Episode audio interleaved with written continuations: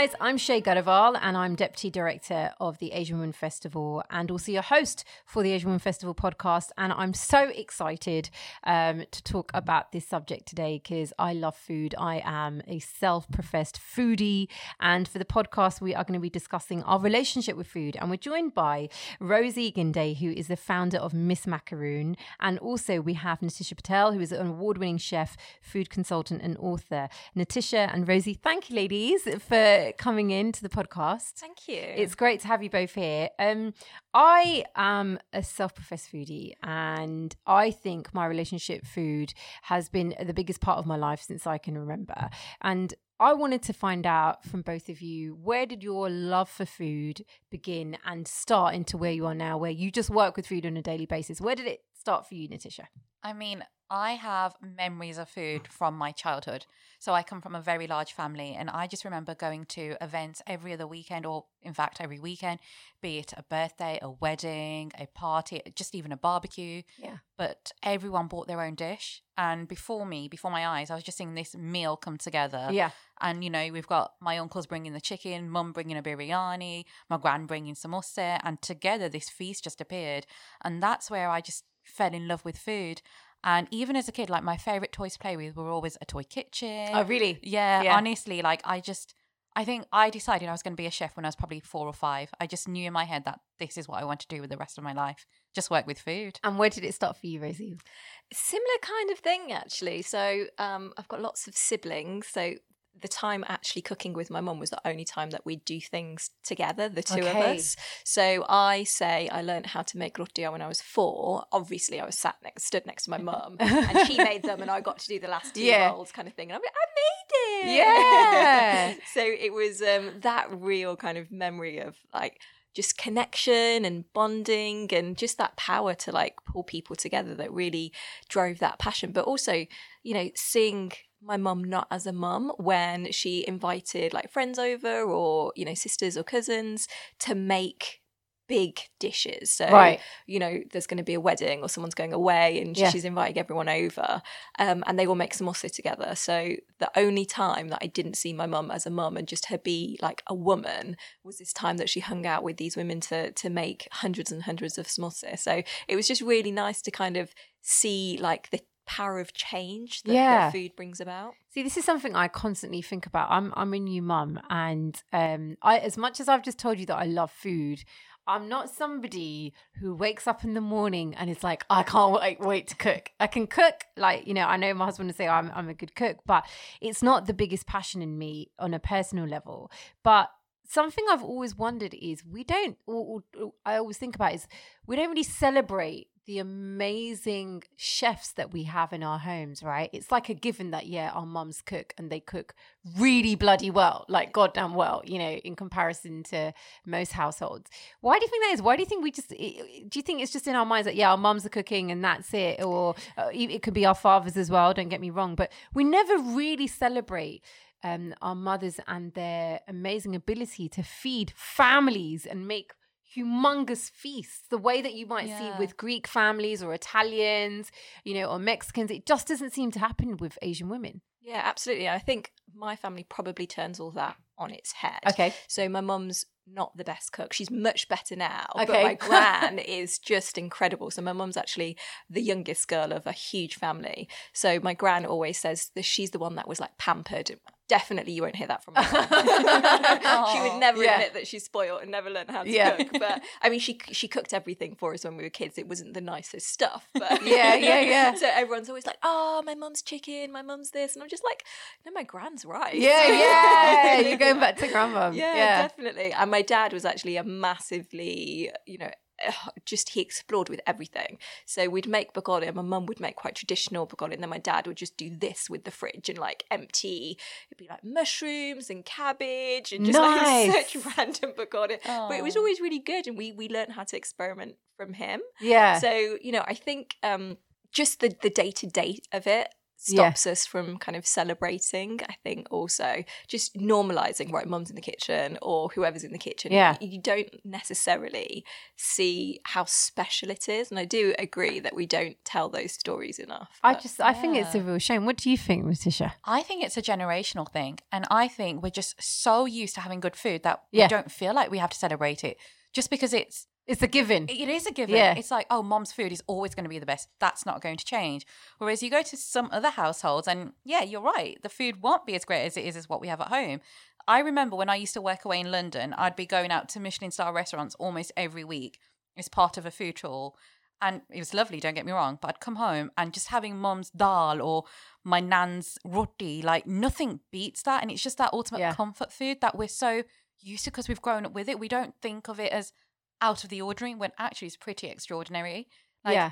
our Indian food, I personally think there's nothing else like it, to be honest. Yeah, I, I agree with you. I, Yeah. I, I, I think it. You know, um, I mean, obviously, when we talk about Indian food, you've got Punjabi, Gujarati, South Indian. Yeah. They're all very different. And in Yes. this country, we know that Punjabi food is the most popular, although that's never really talked about. Everything's just put under one bracket. But it's so many intricacies, so many flavors, so so much to experiment and enjoy with. Yeah, I mean, I'd actually challenge that. It's actually when you go to um, the curry house. Yes. it's actually Bangladeshi food And Bangladesh, yes. that is that is really kind of known as Yeah. what we know as a curry. Yeah. So you know that's totally pushed to the fore. I mean, when I worked in a Michelin-starred restaurant, we always used to stop um, during the break, and it would be one person's job to create the staff food that everybody Right. could eat before we started the evening shift again. Yeah. And everyone would be like, "Oh, make a curry, make a curry." I'm like, "Dude, that's not a curry." Ah, let me show you let me show you some proper Punjabi food. This is yeah. this is like proper home cooked food.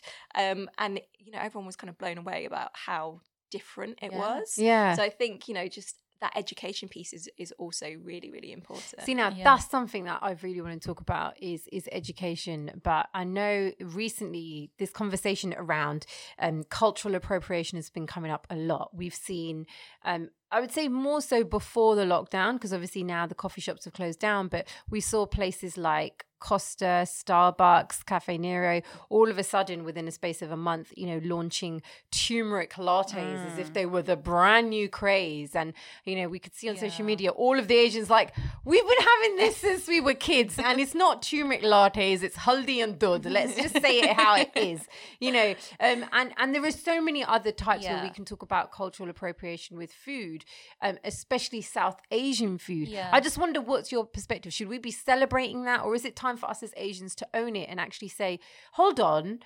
Yes, it's nice that you enjoy our food, but let's not get it twisted. This is South Asian food, or this is Indian food, or Bangladeshi food, or Pakistani food, whatever it is, or Sri Lankan food. Let's own it for what it is. Yeah. it's such a complex problem, isn't it? It is. And you can't really have the conversation in a very one-dimensional way. Right. So you Mm. can't just talk about, you know, specific recipes being taken because it's about like decolonizing Yes. a whole experience. So it's not just about food, it's about how we feel about ourselves Yeah. and and what we allow ourselves to say and do and look like. You know, it's just so kind of all pervasive. Um I'm probably going to say something that's a little bit, you know, Say it. Good. Do it. Honestly. different to what everybody else will say. But my mum learned how to cook really nice food from Rick Stein. So oh, There we go. Oh, wow. But on the flip side of that coin, if Madhur Jaffrey isn't allowed to go to Italy and talk about Italian food and do Italian food tours and, you know, show us the amazing like home cooked food that she really wanted to do, then Rick Stein shouldn't be able to do it. Exactly. In India. Go to so India. I think um, there's so much uh, positive stuff that can come out from these kind of travel diaries, but Yeah. you know, it has to like we have to take out the colonialism Yeah. out of it, and we have to expand that um, opportunity. Nitisha, you should be able to go to any country that you want to talk go to and talk about those food and create those recipes just in the same way that you're doing for you know Indian food as Yeah. well. So I think that's that's a really really important part of the But conversation. we shouldn't we should just say it as it is, right? Usually, if we, I mean, I, I, you- you've mentioned Rick Stein. There are so many others. Yeah. Usually, it tends to be a middle-aged white man who will rock up in some part of South Asia and, oh wow, look at this amazing home cooked food that I found. Did, did you find that offensive? I think it's right what you said, Rosie. That you know, um, you know, food writers, chefs, etc., like yourself, should be able to go to any cuisine and uh, in any country and be able to do what the other, you know, their white counterparts are doing. Yeah, absolutely. To be honest, I don't find it offensive. When I was growing up, you know, my heroes were the likes of Gary Rhodes, Rick Stein, Keith Floyd. And when I watched Rick Stein go to India and do that series, I actually got choked up watching it for the first time because Okay. it meant that much to me that a white man has gone to India and he was literally eating off the streets with the locals. Mm. And that means a lot to me, like, given the fact that he's got these amazing restaurants and this great Mm. personality and he's so big here in the UK. But for him to go and do that with the locals, that made me feel really proud Okay. as an Indian woman. yeah. But growing up, I never saw anyone that looked like me on TV. It's Mm. only when I was watching Blue Peter as a kid and I saw Konnie Huq. Yeah. I was like, oh my God, there's an Indian presenter on TV and she has frizzy hair like me. So, like, that stood out for me. My heroes never ever looked like me, but I've always wanted to have somebody in the media that I could relate to. right. But knowing that these people, okay, I can't relate to them, but they're loving and they're enjoying what I enjoyed, that Yeah. meant something to They me. eat what I eat and they get it. Yeah, Yeah, yeah, Because they weren't eating in a restaurant; they were Nah. eating in people's homes, in people's houses, on the coast of India. So they were really appreciating what I would appreciate if I was to go to India. So I think for me, that kind of turned it around, and it just opened my eyes. But let's talk a little bit about the future then, right? Because both of you are successful businesswomen in your own rights. You've got fantastic careers, um, and but they're very different. Maybe like not from you know the, the norm. Especially um, Rosie, um, your amazing, amazing business, Miss Macaroon, which you founded over eight years ago. Uh, where did the passion and love for macaroons even begin for you? Because that you know might a lot of people might feel it's really left field if we're talking about the home cooking at home to go and do Mm. something like that. How, how did that all start for you? Definitely. It was actually almost 10 years ago now. So, wow, 10 years, Um, wow. Yeah, it- we're a social enterprise, and that's Okay. really how my um, experience with food and my culture comes into the business. So we reinvest 100% of our profits in providing training and jobs for long-term unemployed young people. Wow. And my experience being at the Gurdwara on the weekends, you know, making loads of food, and our Gurdwara is really, really open. So people do walk in off the street, and we had homeless people come in, and it was very, very welcoming. Yeah. Um, and I think that's just really important, you know, that understanding that food has the power to nourish, but also it's the way to serve. Yeah. Um, I think that, you know, loads and loads of, it's not just Sikhism, there's so many cultures and faiths that have that that charitable aspect to it and for me it was really just about finding a product that we could sell and people really wanted to buy um, that would enable us to create that social change and you know i started to make macaroons and, and just completely got obsessed so it worked out really nicely Did the, did the, family have to like test a lot of the macaroons? Because I would have loved to be in your house when you were trying out the different flavors. well, most of my family don't eat eggs for because Okay. of their religious beliefs. So um, no, because I, I was a pastry chef at the time. Then actually, I was redesigning. Um, the afternoon tea menu at work. So I got to create my own recipe through that, which was a really good way to kind of create a business because you're getting paid to do Yeah. your day job while while experimenting for your side hustle, which was really really nice. Um, but throughout throughout the years, yeah, uh, the ones that do eat eggs have have um, had a lot, and actually, um, all my nephews are, are super obsessed by them, which isn't the best because Yeah. you know we, we definitely say everything in moderation. Especially with macaroons. I get that. Um, and for yourself, Nitisha, because you know you have taken real inspiration from your upbringing with with Indian cooking. Um, have have family members been like, "Oh, that's one of our recipes in the book," or you know, kind of what has that been like for you? I mean, to be honest, when I wrote the first book, I reached out to all my family. So, like my uncle, who we call Uncle Rambo, he makes the best goat curry. So I was like, right, we're going to spend the day together and we are going to perfect this curry and I'm going to write down the recipe. So together we spent the day. He had a few cans, opened up a bottle of whiskey as he does. Yeah. And we just created a goat curry. And when we cooked it together, it was just like magic happening in the kitchen because we were talking about family memories and we had this real connection going. So I honestly feel having that relationship with the family just strengthens these recipes and the fact that I tell stories as well. So with my recipe books, every recipe has a story Mm. about what the recipe means to me, the origins, where it's come from.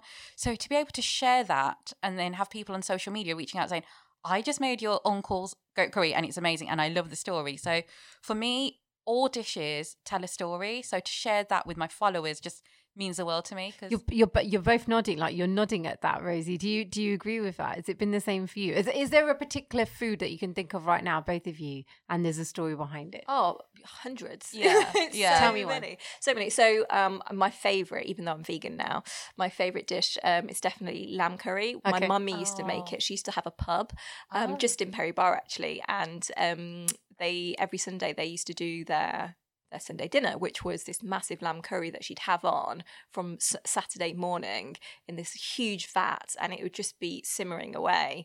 And oh, it was so incredible. But she's got three boys. She passed away now, so that that recipe's gone. Oh Um, man! but yeah, it's it's just really sad. But th- you know that that smell Yeah. yeah, of like cooking lamb, I'm like, oh, it's almost there, and then you're just like, no, it's not. The same. It's not the same. It's never going to be the same as mummy. It's Yeah. so so true, right? It's because it's like you know when we and this is something that I really do believe in. We have lost so many of those stories because we Mm. haven't written down the recipes or we haven't passed them on, and you know the women in our family have taken those with Yeah. them. You know, and it's almost like we as a generation have that responsibility now to um to hold on to it. Like one of mine has actually got nothing to do with me. I'm I'm a vegan as well but I was brought up vegetarian. But I've got married to a guy who is a meat eater. In his words, he will eat anything with its back to the sun. Uh, and you know, in recent years, his grandma, we call her Big Mum, she uh, was very ill. She sadly passed away at the beginning of last year. But he, I, I'll never forget. He said to me, "Look, um, there's something you need to do, and this has got nothing to do with you." It's to do with me, but I really need you to do it because I've tried. And I was like, okay, thinking I had no idea what he was going to come out with it. And he said, I need you to go and spend the day with Big Mum, and you need to come back and have perfected her spaghetti bolognese Oh, because wow. I cannot live without Vadi Mummy's spaghetti bolognese. I was like, okay. And, and- but like seriously, this is like make or break for Sunny. He was like, you to understand, my childhood is Oh in this, gosh. and that recipe, it, like I've tried it and I can't get it right, and Big Mom won't tell anyone. You know, she just so you have to observe her. So I, I, and I, again, I don't eat meat, so I don't know when the mince is Oh. made. You know, so I, I'll never forget spending like three days going every day and say, look, Vadi Mummy, I really want to learn. And the first day, Vadi Mummy was like, okay, tika. like, you know, like, Argy, she's come, let's see. You know, she's gonna watch me now. You know, you know what it's like, like elderly family, they're like, what do you mean you're gonna come and watch me? I'm just gonna make it. I don't know. And then I'm like stood there saying, Do you use one spoon or two spoons? You know, how much and and she's looking at me like, No, I use my fingers. Oh. And I just whatever I need.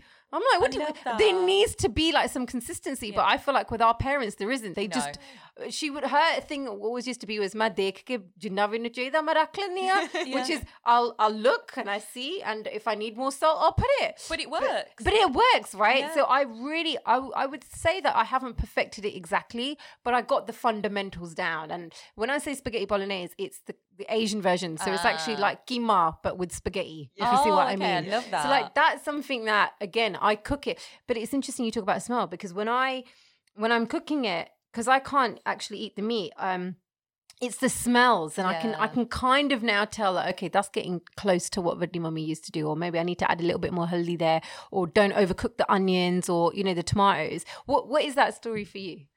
That there must be Oh a story of a is- particular f- yeah choose one. There's so much, but it has to be dal. Okay I just love dal. I've written a book on dal. yes you have which I love Yeah. um, but mum's dal on a Saturday, there's nothing else like it, like the texture. And similar to that story, mum, how do you know the dal's ready? When it's ready, when it's thin enough, when it's Yeah. thick enough, when it's got enough sugar in it. And I'm like, no, but you know, quantities, I need quantities. And she's like, it doesn't matter about quantities. It's different every time, but you have to get it the same every time. So when you get it out the pressure cooker, the consistency can be different. yeah But when you finish it off, it's always the same. And I'm like, but how do you do that? And she can't explain it. I'm writing recipes and I can't explain it. But when Yeah. you know, you just know. do you find that as well Rosie and probably not the same with macaroons right Yeah. because it's a real science isn't it Yeah, definitely. Yeah. I mean, pastry is completely Yeah. different to Yeah. cooking. And actually, even though I'm a pastry chef, I would definitely say I'm, I'm much more of a regular chef. So Okay. I, I never bake at home just because that's Ah. work.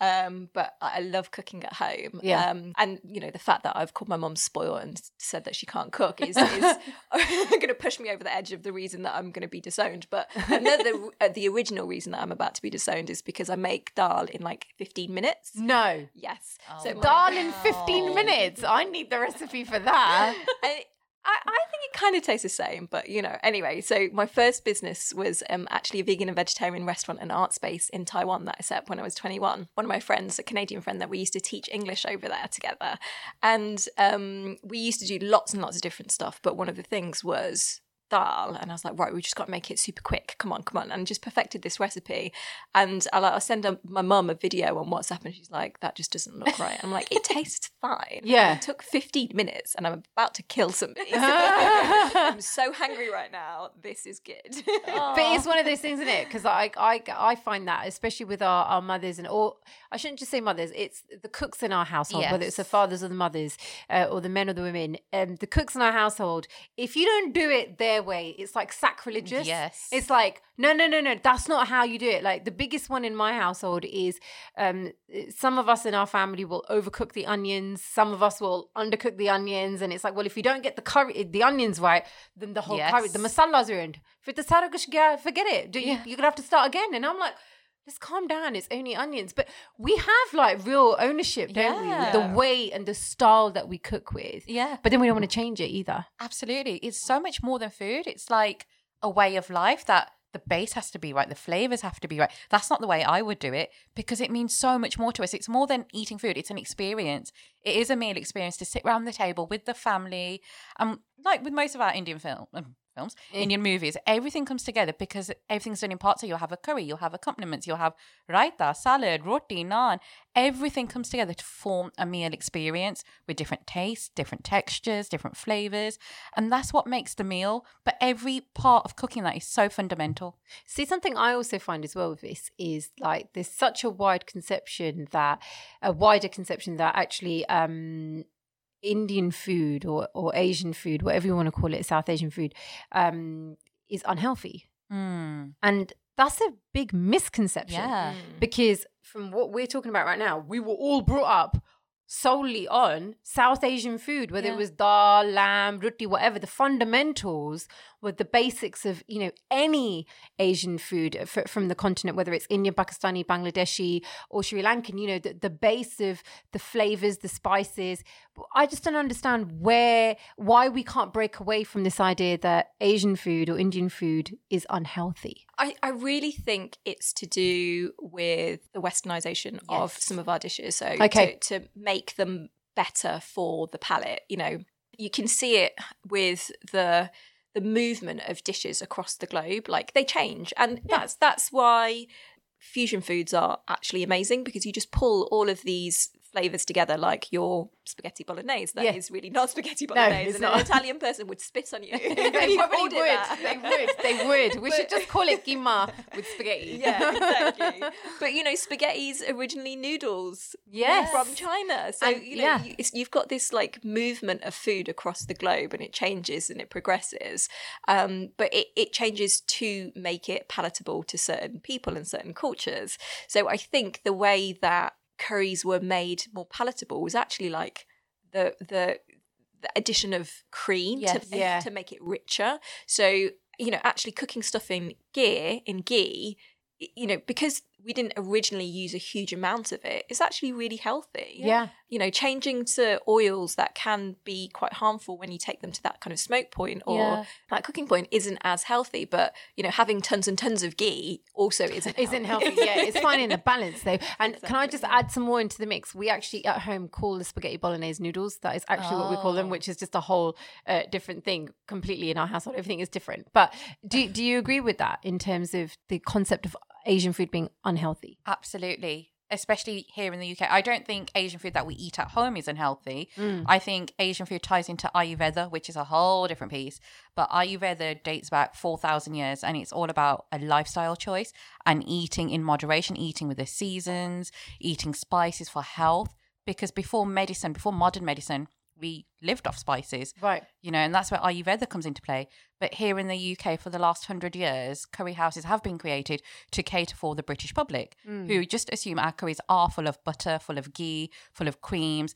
Even the onions in most curry houses are pureed for a smoother mouthfeel. They never dice onions which have been fried out because that takes too long. But before service, the chefs will boil tons and tons of onions and puree it down, and that's how they make their sauces. Because apparently, Indian curries are always smooth when, in fact, we know that they're not Yeah. we like um, a thinner sauce at home. It's more broth like than you'd find in a restaurant. But when you go to a restaurant and you order a curry, they're all so far removed from what we know as a curry. Curry is not even a word. It comes from a Sri Lankan word saying curry, begin with a K, but it's an anglicized British word to cater for the people here in the UK that wanted a curry. And it just so happens that now a chicken tikka masala is the nation's favorite dish Yeah. when it's not found anywhere in India. Yeah. The closest thing is a butter chicken, but it's very far removed from what people here know as a chicken tikka masala. And I just love that. I love how, you know, recipes change and you can kind of it's like with words, you can kind of figure out the history and the journey of a word. Like you you can you know tell me 10 different French words that we use in Yeah. the English language right now. yeah. And you can see from recipes that we use today how they have changed. So in our house, goody is um, yogurt that you put gram flour in, Yep. and Yeah. you put you know put the spices in first, and you add that. That's a roux. Yeah, Yeah, yeah, exactly. You know, that's Yeah. actually a, how you A make a sauce thickener. French Yeah. French base Yeah. for a sauce. Yeah. So you know, people would have gone over to India or come back over here and try to make recreate their own cuisine Yeah. within these places because of the Raj. And you Yeah. know, uh, all all of those kind of mass migrations of people, whether it was going to India or coming back over, you can see how those cooking styles have influenced, and I think Yeah. that's really interesting. There's so Um, many stories. There really Definitely. is. I Like- mean, it's all kind of bit like built up and and merged with the extraction Yeah. of knowledge and resources and all that kind of stuff. So it's never, you know, a, an easy thing to to figure out and pull apart. But I, I find it really interesting. Yeah, me too. I think one of my most favorite stories is um, the origination of a vindaloo. Okay. So yeah. when you go to a curry house and you know on a Friday night the lads want a pint and a vindaloo and see who can finish their dish off, it's almost like a very British cultural thing to do now. Eat the most hottest curry off the menu. But vindaloo, if you break it down, you got vin, which is Portuguese for wine, and you got alu, potato. So when the Portuguese were invading Goa, they kept their meat on the ships. They kept it preserved by soaking it in wine because they didn't have any fridges.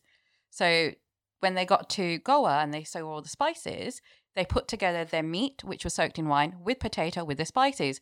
Hence, a vindaloo. Exactly. Ah. vindaloo, the wine, the alu, the meat, and the spices. It just shows there's so much i mean like I, I think we could I, I could i could just have a history lesson from both of you in terms of the history of food but i want to end it with just finally with with both of you having these fantastic careers and successful careers all originating around food what is the one go-to meal Oh for you? because like i find it i struggle to um put it down one meal. I just always say I love Indian starters. Like if I'm I'm that girl who's at a wedding, any or any function or even at a restaurant, I will just look at the starters menu and I I just kind of order tapas style. I just want it all and I will indulge with the samosa pakore and everything else in between. That's that's me at the core, but I know that's not very healthy um at all. But that that like if I was talking about my ultimate, you know, final day on earth, what am I going to eat? I'm going to devour a aloo chaat and I'm going to have some, you know, um, poppadoms with it, with samosa and all, all of that. So what, what is that for, for both? I'll let you go first. Go, Rosie. So last meal on earth, um, it's quite hard now that I'm vegan. It's not, not quite Yeah. filled with the same joy. To be Yeah. um, but for me at the moment, I'm like trying to support independent businesses and Yeah. local businesses where p- possible. And the Indian brewery is just around the corner from me. Like incredible beers um, in the Arches, just by Snow Hill Station in Birmingham, Yeah. and they do these incredible fat naans. Nice. So they're just like gobi sabji in a really nice fluffy fat naan and it's just heaven it's really Love good. it. it's really good i don't know hopefully i'm really old when i die Yeah. that my false teeth will be able to get into it but I, I hope to change my dish as the years go by That Um, sounds wh- incredible. And what about yourself? So I have childhood memories of whether it was snowing outside or we were on a beach, the barbecue comes out, and if it's pouring down in the rain, the tarpaulin comes out. It does not matter, but we're always having a barbecue every weekend. Now we can't do that because we have busier lifestyles, but every few weeks, my family and I go for a mixed grill. So Okay. when you mentioned Indian brewery, I was like, yes. So for me, it would have to be a homemade barbecue or if not, a mixed grill. Oh, nice. And it would be made and with in the rain. Yeah, You'd have to obviously, yeah. we're in Britain, right? Snow, rain, whatever. Let's just accept it's going to be raining. Like, Yeah. I mean, that's inevitable. Um, look, Rosie and Nitisha, it's been such a pleasure. I've thoroughly enjoyed this chat, but right now I'm so hungry. All I want to do is eat. Like I literally, that is all I want to do. Um, if you would like further details for these fantastic women, you can go to I am Miss Macaroon or at Rosie Ginday MBE on social media, and for Nitisha, it's at chef underscore Nitisha. Ladies, thank you so much. What a great chat on food. Thank you. Thank you.